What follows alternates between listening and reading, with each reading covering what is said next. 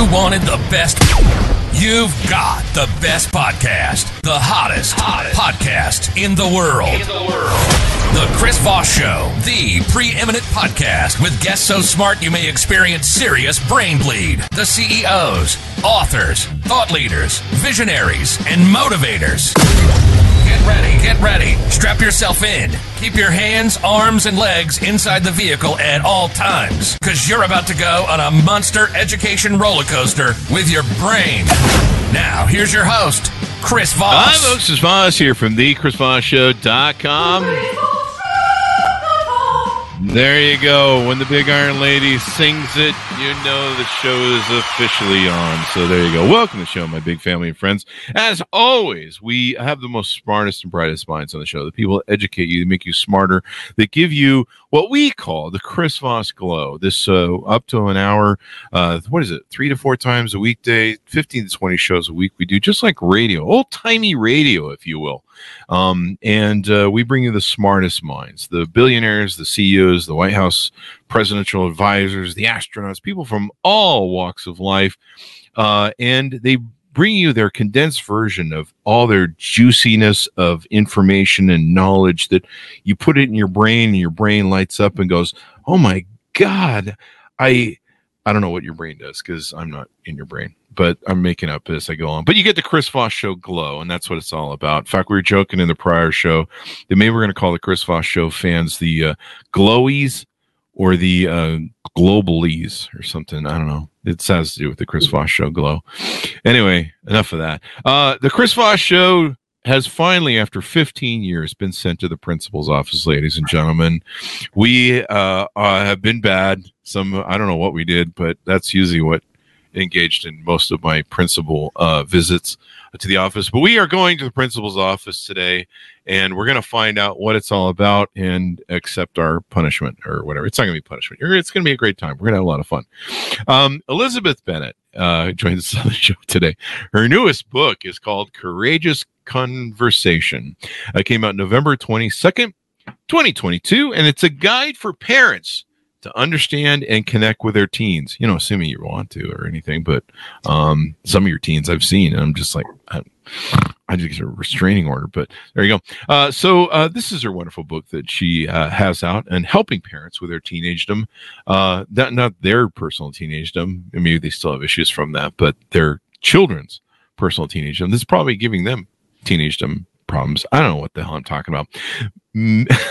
Elizabeth Bennett is an esteemed retired principal, hence the principal's office reference, with 35 plus years in education, coaching, and administration. She's known as the Teen Genie, and she's positively impacted thousands of teenagers and their families. Elizabeth's mission is to transform adversity into love filled spaces, reflected in her contribution to eight best selling books and her own guide, Courageous Conversations, a guide for parents to understand and connect with their teens.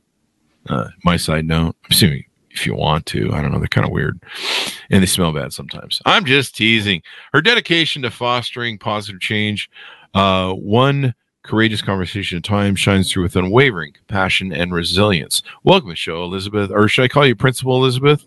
No, Elizabeth's fine. Thanks, Chris. There you go. You probably had 35 years of that. You probably have enough of that whole thing going on. So welcome to the show, Elizabeth. Give me your sheer dot coms so people can find you on the interwebs. Uh, courageousnetwork.com. There you go. And uh, on courageousnetwork.com and, and the book, give us, uh, in your words, a 35,000 overview of what's inside. Well, it really is about having connection. Mm-hmm. and part of that is my own my own journey through um, you know my own experience as a youth and then into teaching and so on mm-hmm. and really it's about taking a look at how we show up for our kids and how they show up for us because mm-hmm. we know that you know every person has a background and i always point back there you know we we have our traumas and experiences and the way we were raised and so on and we need to understand that part of that, even though we think we've got it all under control and it's in the background and it's be behind us, there's still a filter that shows up. And that's how we see things and that's how we speak through things and that's how we hear things and that's how we show up for each other and our kids have similar filters and so part of them the uh, information that i share in the book is about being able to really have dedicated listening to each mm. other because here's what happens you know you and i are having conversation or you know or wherever that that leads and you know you say something and i have already six solutions to that problem right and so what we need to be able to do and this is what i teach parents about my five strategies of dedicated listening mm. is for them to be able to move their judgment out of the way and uh be engaged with their teen and invite them into conversation so oh. that they understand what's going on in that teen's life because typically you'll get something like and this is an honest question you know a parent hasn't seen their kid all day and they say hey honey how how's it going and how was your day and the the typical four letter responses are fine good or you know this other one that that appears is either a grunt or yeah whatever right and and so the parent says so what did you do all day and the kid says nothing well, what do you mean you did nothing? You were away for eight hours, right? So there's that that point of escalation for the parent, and the level of apathy is st- starting to show up for the kid. Mm. and so then up comes the hoodie, in go the earbuds, out yeah. comes the cell phone, and they're out of there.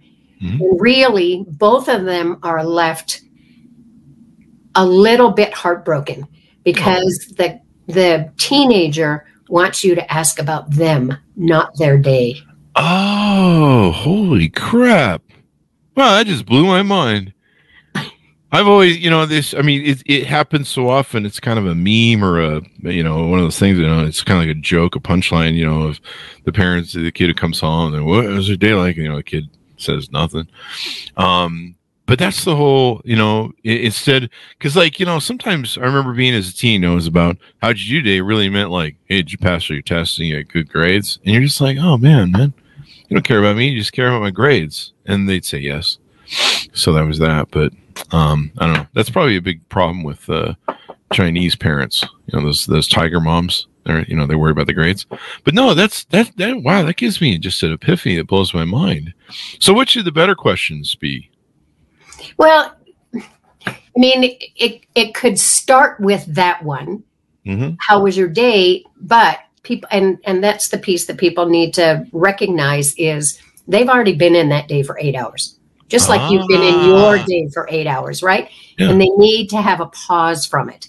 And decompress, maybe. That's right. And you know, either you know, you can sit and have a, a tea or a drink or a pop or whatever together, or they can take some time to decompress. You know, yeah. if they want to change their clothes or go hang out for a bit and then come back and and be invited into you know so tell me what's going on like i've noted and and then you can address things as you see them mm-hmm. so if you if you see your teen you know sort of with a mopey face or they you know they've been grumpy or grouchy or so on then you can you can identify that and say something like you know i've noticed that you've been a little bit out of sorts these days and I mean, if you choose a word and it's not the right one, they will certainly tell you. So, you know, you just try another one and say, well, you just look a little out of sorts. So tell me what's going on.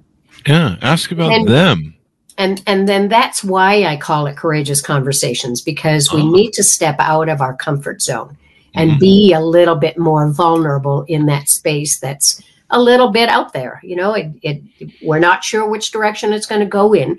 But if we're in the space of compassion at the same time to say, look, I just I just want to know what's going on because I haven't seen you lately or you know, I, I notice that your friends aren't coming around. What's going on there? You know, so that there's there's a different space and that it's not about judgment and it's not about us coming up with solutions or or ideas for you know uh. what we think they need to be doing, but rather in you know and, and that's why I, I emphasize the piece about invitation because it's oh. can we come and sit down and then yeah.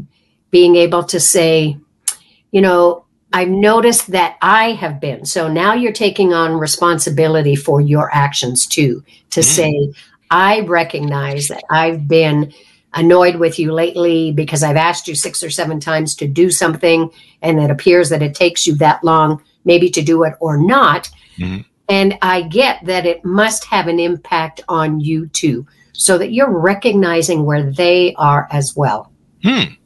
This is pretty amazing. Uh, do you find? I want to ask you about your history and stuff, but for to a quick question before it escapes me, um, is this one of the challenges that, that that parents have? Is they they still think that they're talking to a child that they need to instruct or problem solve for, and they haven't somehow, you know, realized that this is a this is now a burgeoning adult. Is burgeoning the right word? Uh, yeah, you know, a new adult and and there's a there's a whole different sort of gameplay here where you you know you're not really babysitting them anymore trying to you know make sure they don't fall over when they're walking around your your uh, thing. Uh you know the, it's a whole different sort of dynamic. Is it maybe people haven't clicked that over in their heads or something? Well i think part of it really comes from the place of what how they were raised. Oh. and as much as we all try to say oh we're going to be de- very different than how our parents were I think there's still that that background and still some of those elements that sneak into your space as an adult, as a mm-hmm. parent, right? So, you know, there are still people that that think that the only way to raise children is to be an authoritarian. It's my way or the highway. Uh, you know, yeah. that kind of thing. And they're not willing to even depart or open the open a different kind of conversation because for them there's fear about losing control. Yeah. And so the more they do that, the more control their child steps up with because mm-hmm. now they're resistant to what you're saying and what you're doing and they don't give a shit. That kind yeah. of idea. Yeah. And so they're going they're going to really collide with each other. Mm-hmm. Whereas if there's a space of saying, look, you know, this really isn't working as well as we'd like it to and I get that I'm frustrated, and so I start yelling and and getting annoyed with you, and you do a similar kind of thing, and it's not. It, it appears not to be working for either of us. Mm-hmm. So how can we? And this is the invitation piece. How can we work together to do things differently? Because mm-hmm. everybody has a contribution to making this house work differently. There you go. Uh, you know, I, you know how I found to fix all these problems with uh, kids and teenagers. I just sent my kids as soon as they were born to military school, and they get one call a year, and then they get to see me when they're eighteen. Although I've moved several times on purpose, so uh, and and fake my death at least once. So there you go. So tell us a little bit about your upbringing uh, and and your journey. How'd you become a principal? What made you interested in this uh, sort of stuff? And teaching and and helping parents with their teenagers? Well, I wanted to be a, a teacher when I was in third grade because I liked that teacher so much, and I thought, yep, this is one of the things I wanted to do. Well, I had three. I had three things I wanted to do. I wanted to be a police officer, I wanted to be a flight attendant, and I wanted to be a teacher. So, I at, at that point in time, I was oh, there was something, there were some rules or regulations about height and so on. And because I'm not six three, only in my brain, um, I, I didn't fit the qualifications for those other 2 mm-hmm. So I just continued along that space. Now, backing that up to asking about what my background was. I came from a tumultuous background. There was mm-hmm. domestic violence. There was alcoholism. Um, um, you know, there was sexual abuse. And so mm. I tried my best to stay away from what was going on in that environment and mm-hmm. to give to people. So when I was in high school, I, you know, I got involved with charity things, you know, mm-hmm. collecting food bank items or, mm-hmm. you know, or giving to the church or doing some kinds of things because I felt that that was at least a positive escape for me and I could give to others. And I also grew up, you know, I mean, I was born a couple of minutes ago and um, and I think at that point in time, it was like children should be seen and not heard. Money doesn't grow on trees. Don't cry, or I'll give you something to cry about. Uh, you know, boys don't cry, and those kinds of things of that time. Hmm. And and also of that time, everything was secretive, so you couldn't. I didn't have anybody else to speak to about stuff that was going on because I didn't wow. know how, and I also technically wasn't allowed right? Because you had to keep those things at at home. Um, And I was also an only child too, so I didn't even have anybody to share Wow. that with in in my home.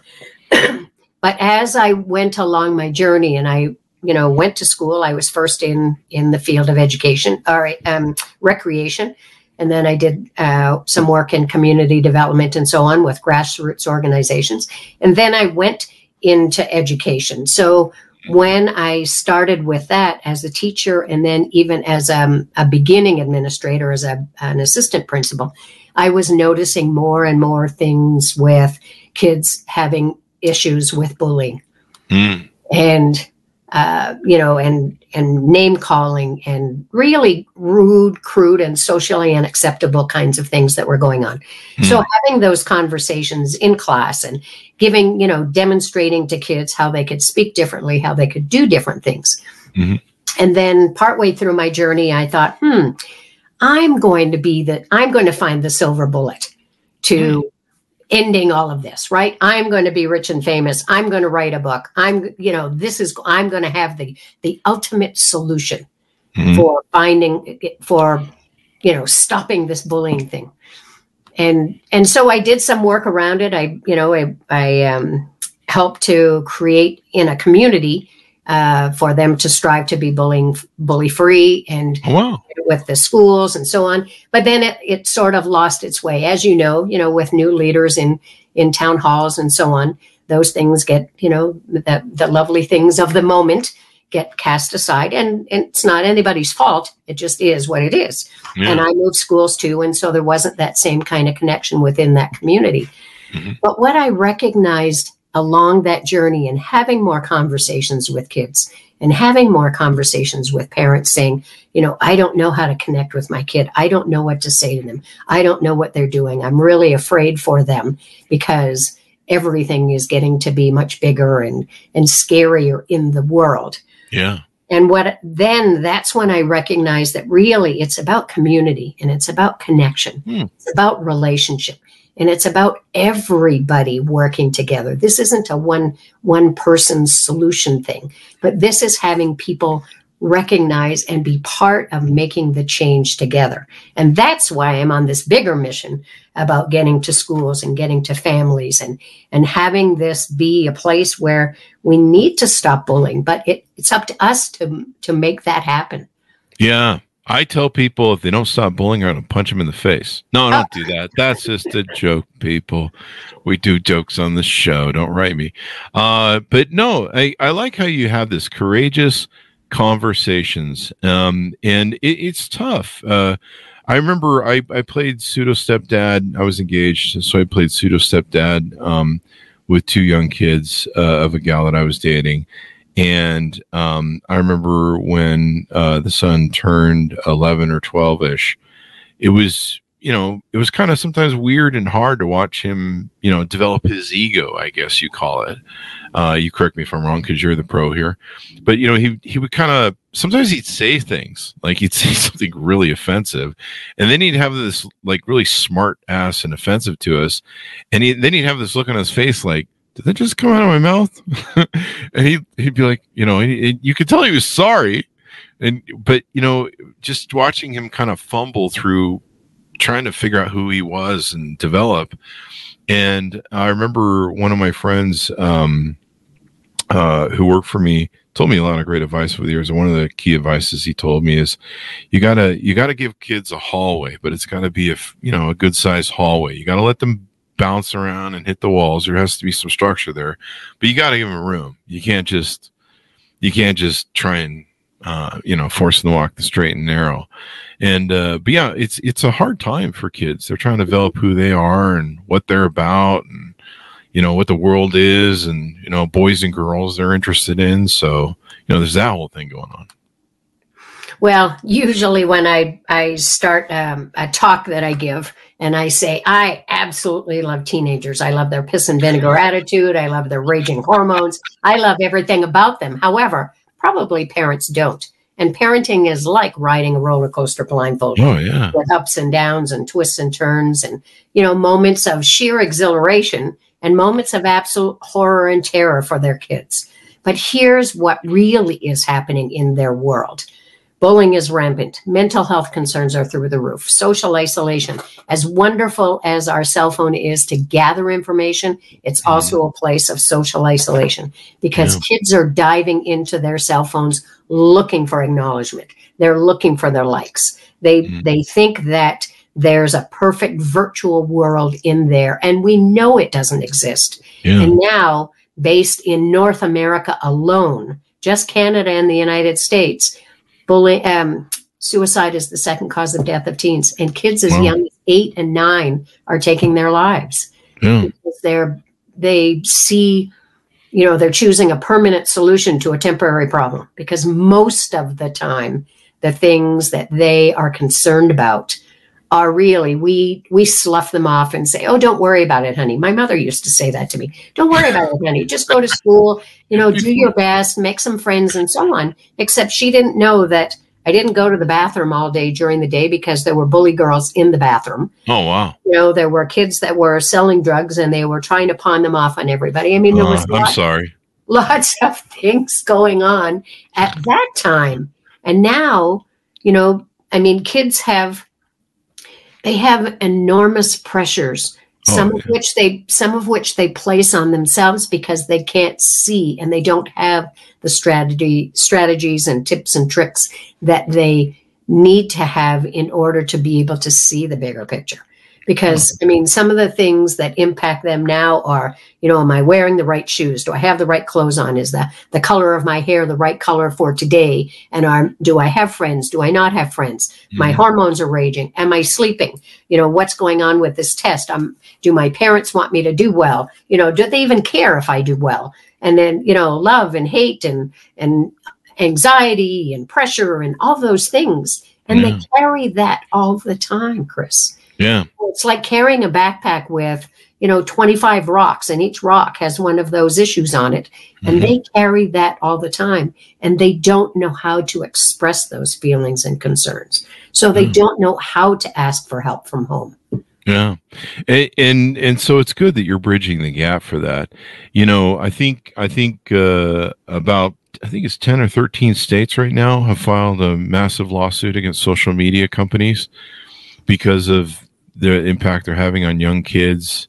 Uh, you know, a, a couple of the social media companies got away with uh, over the. I know TikTok did over the thirteen and older rule. Uh, I know Facebook got away with it for years um, where they weren't, you know, supposed to be having kids on their platforms that weren't 13 over without parental consent.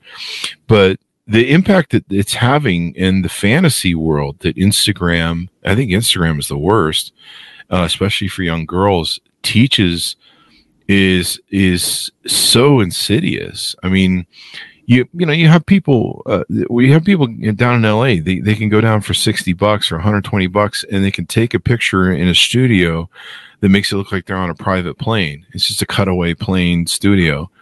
And they can pretend like they're influencers and you know the, this whole fake it till you make it thing.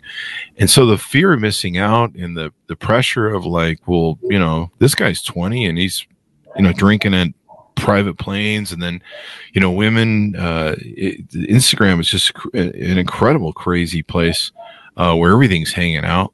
Um and uh i mean it used to be when i was a kid there was certain corners you drive by and you'd be like wow that's that's interesting. There's, there's a lot to see there.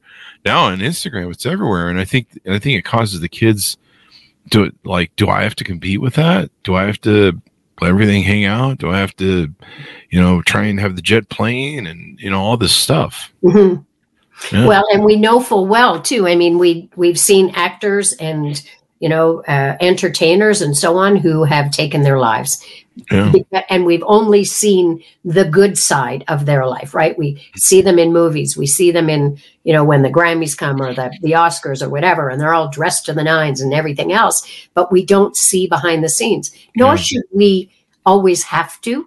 Mhm. But that that's the disconnect for kids when they only see that you know that that plane or they you know see the flashy cars and you know because you can stand beside a ferrari i have a picture standing beside a ferrari too at the local gym you know and i know the guy but you know that's that was just for fun but there's that disconnect in what they believe has to be important. Mhm. So there was a, um, a an advertisement wasn't very long ago on Facebook, and it was about um, this young woman or this young girl who you know you you see her sort of life cycle very quickly in in the commercial.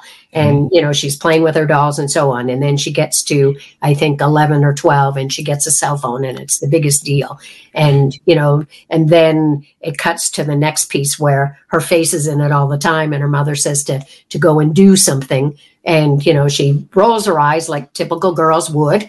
And i think they've been practicing that since grade two um, and then um, and then you see this young girl looking at her phone and she's listening to someone on there tell her that she has to you know she she can't eat certain things and she has to measure her her weight and she Oh, has wow. to and so then it leads to anorexia and you see this young Mhm. woman in a in a care center with a you know medical bracelet on and the the the the um the sign says anorexic clinic and then Wow. you know that woman that young woman with her mother and then another young woman with her mother and so on saying you know they've been they've been in recovery for six months or eight months Wow. or so on and it's just a really fabulous demonstration about what happens and the kinds of misconceptions that kids get themselves involved with Yeah.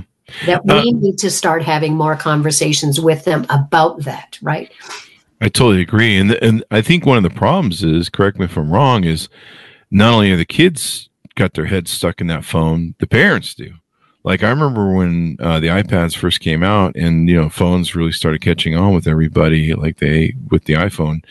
I, I would go out to dinner, and I would see like whole families, you know, two parents, two kids, and they'd all be looking into their individual phone and just eating. And you're just it was like watching cows you know just just docile cows looking at their phones. And so you know the parents are distracted too and, and off on their own planet. Uh you know my I, I have a friend who's got two or three young daughters and he and you know they're that they're that teenage um uh preteen teenage um 12ish 13 i think. And and he has to almost sit down with them daily and explain things they're seeing on instagram and go honey this isn't real. These people are you know what they're putting up is fake. There's there, there's a lot of posing and you know stuff like that going on. It's very la-ish if you will. Um and so he constantly has to do that. He constantly has to try and maintain their reality uh, based upon you know what they see you know in the kardashians and Mhm. You know these girls who buy these purses and you know they're flying off to dubai and you know he has to explain what that's all about and uh, he says it's a constant battle it's a real struggle please tell him he's doing an outstanding job because Mhm. lots of parents don't engage. I had a conversation just recently with a family, and I had suggested to them that they have conversation with Mhm. their daughter about the whole idea that she's continually in her phone, and they have given her the opportunity to be responsible and independent. And I I delicately said that yes, you pay the bill though. And if Yeah. anything were to happen, because I've certainly had police officers come into the schools that I've been in and have Oh, really? conversations with kids about, Oh. you know, cybersecurity and about, Mhm. You know, being respon and and we teach it too about Mm. being a, um, a responsible digital citizen. Hmm and that we you know we don't want what we say on our cell phone to be the um, title of the newscast that night. That's true. Yeah. Or worse i mean or worse yeah. Yeah, I mean, you and you and I were lucky. We grew up in an age where there's no record of what pretty much, uh, you know, except for my prison record of 20 years. People are like, "You went to prison? That makes everything makes sense now." No, I never went to prison, people. Um, but uh, you know, there was no record of anything we did. So you know, when we threw the baseball through the window, I think I did that once. Uh, you know, we're, we're it's not memorized for all of eternity, although I just did. Um, you know, and, and so the, it, it was kind of better. The the other big thing that I see, especially with young women and and actually middle aged older women, uh, is a real caught up in the attention and validation thing. Yep. And that's always been important for women, attention and validation, for, especially for men to go, oh, men think I'm good looking. You know, it's, it's part of our whole propagation of the species, uh, operandi. Uh, but I've seen this addiction to where it's addicted. Some people are addicted to so many men that they just, they can't pair bond. They can't get in. I've seen them talk about on TikTok, right? I can't fall in love anymore. I can't fall in love with one guy because I'm so addicted to having all these guys' attention. And, you know, I used to see that with strippers and strip clubs. I didn't, but now it's like wholesale. It's like everywhere. And it's, it's really become, I think, an addiction. The attention, the validation, which you mentioned before, the likes, you know, and I think the kids get sucked into that too, where they're mm-hmm. like, am I, am I not accepted? And I'm not part of the in crowd, you know, the kids are always into, uh, if I'm not getting the likes, and if I'm not getting as likes as much as Barbara or Jerry and you know whatever. So uh, it's it's a crazy world with these phones. It really is. Well, and and that's the that's the place too where parents need to be able to set some guidelines around that. Mm-hmm. So, as part of my five strategies of dedicated listening, one of them is the whole idea of having intentional time. Mm-hmm. And so, if you have one or more children, then you need to have some of that time that you spend just with one at a time. Oh, and really? it doesn't it doesn't mean going out, you know, all day or you know, mm-hmm. these don't have to be all day affairs, but they need to be time because as you know, even having, you know, kids around you and your friends who have children, mm-hmm. they all have different personalities and even if they live in the same house, they see things and they hear things differently and they just show up differently. And so it's really important to have that time. But having said that, the piece about the dedicated time is that that means that you need to put down your cell phone. You need to close your laptop. You need to shut off the television or the video games or whatever it is and do something outside of that space. So mm-hmm. if that means driving in the car, because many people have said to me that that seems to be a really great place for them to have conversation. So put them in the trunk and just start yeah, driving. Maybe. You might want you might want to start there and then you know invite them to sit in the back seat or. Well, they are teenagers. But I think that's the, legal. The, the piece the piece about that is that you're close enough and you're far enough away so each of you have your personal space or your personal yeah. bubble depending on you know what people think about that and that even if you know even if your kid puts his his or her feet up on the dashboard you can clean that later and mm-hmm. about mm-hmm. about looking at you it's not about that like my father used to always say to me you know look at me when i'm speaking to you and i get that but that's not what this is about this is about connection this is about having conversation this is about being in a different space to be able to listen to what's going on. Mm-hmm. Now, I get that, you know, oftentimes parents don't know how to start those conversations. Mm-hmm. And so I might suggest that, and I often do, suggest this that rather than asking how they are and getting involved with that at the moment, you might consider saying something like, listen, I just listened to this podcast today, or I saw this news article, or I was listening on the radio, or whatever about mm-hmm. a current event and about something that's away from them so they don't feel like they're being interrogated. Yeah, that spotlight where you're like, tell yeah. us where you hid the money. It doesn't it doesn't need to be there first because yeah. what they're also doing is reestablishing trust. Oh. Because oftentimes in in family dynamics and relationships, there isn't that, right? Because mm. you know they've been battered by something, like you know, how come you haven't done this again, and and that kind of talk.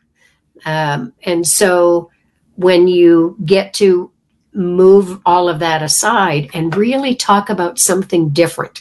So, you know, if you were the president or the, the leader of one of these countries that happens to be at war at the moment, what would you do differently or what would you do right and then the space that you have to be in is to allow for that silence ah to listen too huh? yes because here's the big piece we're really good at coming up with solutions or answers or stuff right away and we hate the silence And silence is okay. It's a great way to build intimacy sometimes. Well, yes. Great and way to what listen. you're doing is you're building intimacy with your kid. Yeah. So oh. you have to refrain from saying, oh, well, I wouldn't say that or I wouldn't do that, but rather Mhm. say something like, wow, I hadn't thought of it from that perspective. Tell me more. Hmm. Yeah. Plus, you're helping your kid think about things and Yes. view the world from a bigger, different thing. You know, I, I love these ideas. I one of my friends, you know, I don't I don't know what a lot of my friends do with their kids, um, but I know one of my friends they have younger kids that you know they really like their devices, and but they make it a point of going out for long walks with the kids. You know, the the so the device has to stay home, and they get out in nature and they just walk and you know they get the grumbling and all that sort of stuff but eventually the kids get into it. And but you know they're teaching their kids that you know there's a world outside of these phones. Um, and i think a lot of parents i don't know i'm not a parent but my assumption is from what i see is that you know people like us in our generations um, when we grew up you know we had the world and so when phones came along we're like well this is kind of nice. Yeah it's interesting but we got this cool world thing going on. But yeah yeah this is kind of nice. But for these kids they've grown up with this was this thing. And we've actually had the one of the other things we've had on the show is we've had um I forget what kind of science but they're brain scientists. And the one thing they talk about is um we're not we we can't handle this 2d screen we're used to seeing three-dimensional faces mm-hmm. and interacting and we're in, our brains are used to getting data. So when i'm looking at someone and, and talking to them i'm seeing how their eyes move their facial structure their their body language and i'm getting all this data.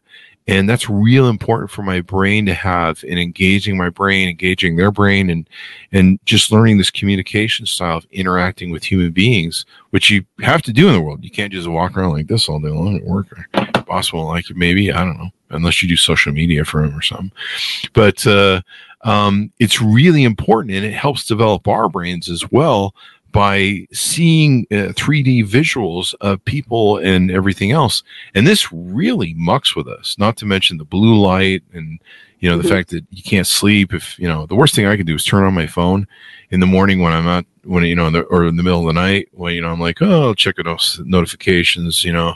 And uh and then yes blue light hits you and like oh i'm awake now you know. And uh so you know it's it's a lot of this going on. Uh so you got different techniques that people use. Um the there was a question i had for you. Um uh, how to create more formative school connections. Now, is that for the parents to get more involved in school, or is that for the kids? It's it's more for the parents, and the reason I say that is because oftentimes, you know, parents don't know what to do, and they're hearing the information from their kids, you know, Mhm. about you know I'm being bullied or this is going on or so on, and so the parent comes in red hot and demands that things be done, and it it's not our nature to be against each other Mhm. you know schools are really making or trying to make an effort to be in connection with parents because we're both after the same thing we both want our children to be successful Mhm. and so this is really about uh, getting some skills and strategies to be able to go in to the school mindfully and say things like you know i I've been having conversation with my child, and these appear to be the situations that are happening at the moment. Mhm. Can we work together to find out what's going on? Because, you know, from time to time, there are situations that we don't know anything about in the school. We don't know what's been happening with your child because your child hasn't been sharing it with anybody. because they're, and uh, it, it happens because they're trying to work it out themselves. Mhm. And sometimes they feel, and particularly in bully situations, they feel like if they report it to somebody, then it's going to be worse. And my suggestion to that is yes, let's report it so that we can help that child who's also the bully. Because Yeah. we've all heard this phrase about hurt people, hurt people. So That's we true. need to be able to help that child as well. Because if there's stuff that's going on in his or her life, what they're trying to do is to get that hurt away from them. So they'll shoot it on anybody else that's around them. Yeah. So I- we need to we need to to dive in from both sides to help your child because your child is being bullied and to Mhm. help that other child as well to say, what can we do to help support this child and maybe perhaps their family if there's a, you know, uh, dysfunction or there's stuff going on or the child has lost somebody and they don't know how to deal with it and they don't know who to speak to and they Mhm. don't know that they could get some help. There you go. You know, you, you're so right. Hurt people hurt people. Um, the uh, which explains most of my relationships and why I'm single. I'm just kidding. Uh, that's probably somebody who's like, yeah, that's true.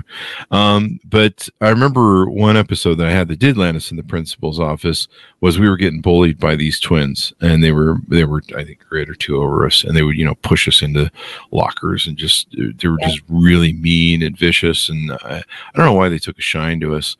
Um, but they did, and it was it was two twins, and um, and so we finally had an episode where we just had enough of it. And we gone to the principal and said, you know, this something has to be done here, and we were just kids. We didn't even tell our parents, and uh, and so the principal got involved, and you know, got the got these guys pulled together, and he later told us he he says they're being beaten up at home by their parents, so they were going by their dad. I think their dad was being was just physically abusive to them. And so yeah, it was just being passed down through the through the thing.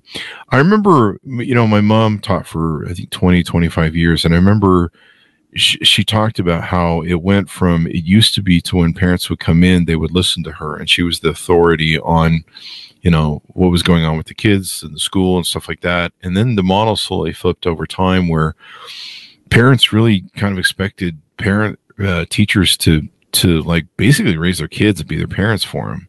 You know, they would show up and, you know, why isn't my kid passing his test? This is your fault. And it's like, no, your kid isn't studying or doing their homework and they're just mucking about because I don't know, maybe you're not being a good parent at home. And, you know, it's not our fault, but I mean, we can't, you know, it, it, and then the participation generation kicked in and, you know, all, all that stuff. And it just became really hard to be a teacher and, uh, I imagine a principal in schools. Well, it's even more challenging now because of the diversity in a classroom. And Mm. by the diversity, I mean, you know, special needs, different kinds of cultures, uh, language challenges, um, you know, kids who are having a, a challenge just even being in that grade. And then, you know, then you have the other end of the spectrum where kids are doing really well, but they're not they're not being um, paid attention to either and the expectation is just to give them more stuff because they're smarter so they can do more things and that's that's not where it is and then you know the teachers have way more responsibility now in terms of Oh yeah. you know filling in forms and and you know doing everything with less services Yeah. and that's really part of the challenge in each whether whether you're in a province because i come from canada or whether the united states because i do some work there you know mm-hmm. things are getting to be so heavy for teachers. And and so you know they're burning out too because they mm-hmm. are the giving kinds. The majority of folks that are in any profession are really the giving kind right? And mm-hmm. and so they want the best for the children and they're going to coach them and they're going to you know go off to their team events or dance or drama or whatever the the activity is and they're giving and giving all the time and yet that's the, that's oftentimes the response they get is you know what have you done for me and my kid lately and and, and there needs to be a balance there because that's part of a parent responsibility too is to be able to say how can i help my kid at home Yeah. with Yeah. what they're doing or not doing and not in a not in an aggressive kind of way because that doesn't work either. And that's why that's why i talk about courageous conversations because we need to change that. We need to disrupt the old behavior and the old attitude and come in with it differently. But that doesn't mean because this is often where par- sometimes people get a little confused. Oh well then it's wishy-washy and i let them do everything. No. Hmm. this because part of what I hear quite frequently, and it, it's frightening for me when I hear this so often, is, oh, well, my kid is my best friend. It's like, are you kidding me? Like, there needs to be a, sp- let them be your friend when they're 30, where you can sit and have a drink with them, have dinner, reminisce about your life, and have a good time and enjoy each other. But right now, they need those guidelines. They They need that safety net so that they know that there's safety for them. So that Mhm. if they've had a, a terrible kind of day or week or month or year, they know that their home is a safe place. hmm But that's not happening quite as frequently because we often get kids who feel that their school is safer than going home. And, and the the scary part is uh, here in America, it's not because uh, you know with the school shootings. That's another Yeah. thing these kids are dealing with that that I never had to deal with. I the worst I, horror I had was you know hiding under the desk from the nuclear bombs from Russia. Yes, yeah. We, And that was that was it. There was, there was nobody coming into school or school lockdown practices. Uh, you know, here in America, we've got you know we got some real problems, and I can't imagine going to school every day worrying about like what I worried about in school is nothing compared to what these kids are worried Yeah. about. But I, I like how you've you've uh, you re-engaged the way to have conversation with them, and based on your experience of 35 years of being a principal, and I, and imagine having to talk to kids and and you know figure out what's going on with them and try and help them has really given you a lot of great data that you put into this book and into the coaching you do as well. Tell us a little about the coaching uh, and what opportunities people can have to reach out to you, schedule a call with you. Looks like you've got some events on your website as well. so I currently have a, a 12 week program that I do that's Mhm. called, um, well, I, I renamed it. I called it 90 Days to Connection, but really Mhm. it's about bridging the gap. Mhm. And that's, you know, that's one element. Um, I have the opportunity as well to do a VIP so that if, if a family is really wanting to accelerate that help because they've been trying to do it by themselves for so long and they want an opportunity to be able to spend you know two or three days together and really focusing on what goes on. And that includes the children as well so that they get a chance to be engaged with these conversations to understand each other's perspective. Then i do that as well. And i also do you know individual coaching if people feel that that that's um, something that they would prefer because sometimes people just don't feel comfortable in group settings because my 12 week program is designed as a group and then it moves into a year if people are interested in in continuing along with that And would you say the best advice is don't wait till things really get ugly? Um, Yeah.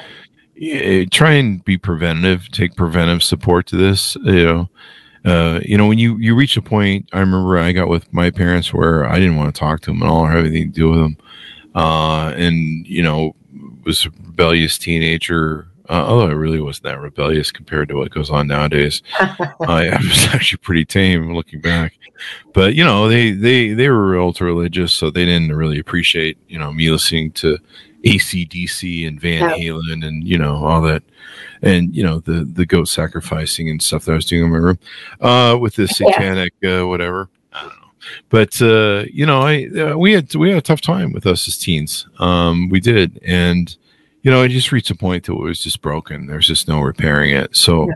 i think that's a great psa message to people get help, seek help, and reach out before before it gets to be too late. You know, your kid's dressing as an emo, and I don't know, whatever. I, sh- I probably shouldn't shame that. There's probably some. I don't know. Is there anything good that comes out of emos? It know. was of a time right and it and it's yeah Don't don't let your kid listen to the Cure. Come on, man.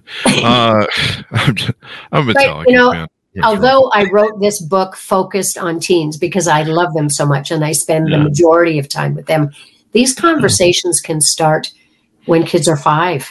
Mhm. And we can be still having conversations like this when we're 55 because the book I'm writing now is called Courageous Conversations in the Workplace because we know Ah, because we know these similar kinds of things occur in workplaces and people also don't feel like they have anybody to speak to or that their voice is valued or that they they have any meaning or purpose in their workplace and then what happens with that is they take it home ah. Yeah, I think we need this because we're, we we've been trying to figure out how to tell Bob to quit cooking fish in the microwave every day. So, especially on tuna fish Sunday, Saturday. I don't know. I'm just making shit up. Uh, so there you go.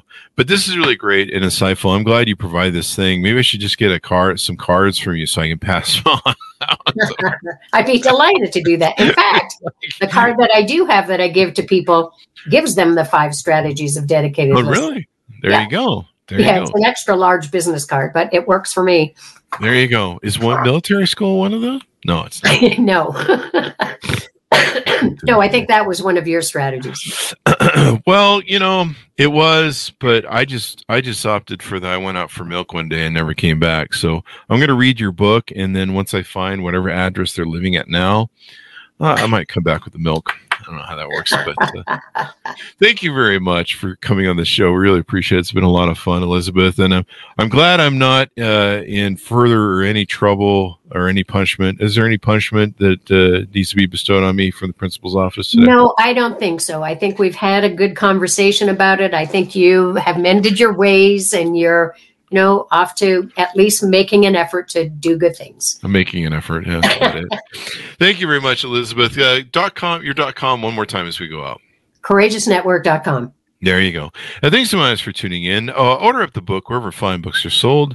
You can get it on Amazon and all those great places. Courageous Conversation by Elizabeth Bennett, available November 22, 2022. And I, I love the concept of the new book because please come back for that because, uh, you know, I need to have better figure out how to have better comment. You know, uh, there was a there was almost a fight that broke out in the Senate today between a senator and someone doing a witness. I don't know if you've seen that video yet, but maybe. And then there was a I think a kidney elbow kidney thing from uh, speak uh, the old Speaker of the House, uh, M- McCarthy and somebody else.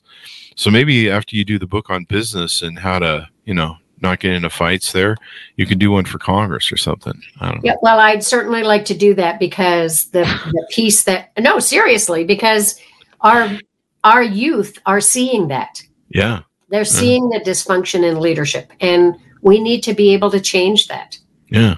I mean, I, I think there's been fights in the Senate and the Congress before, but like the 1800s or something.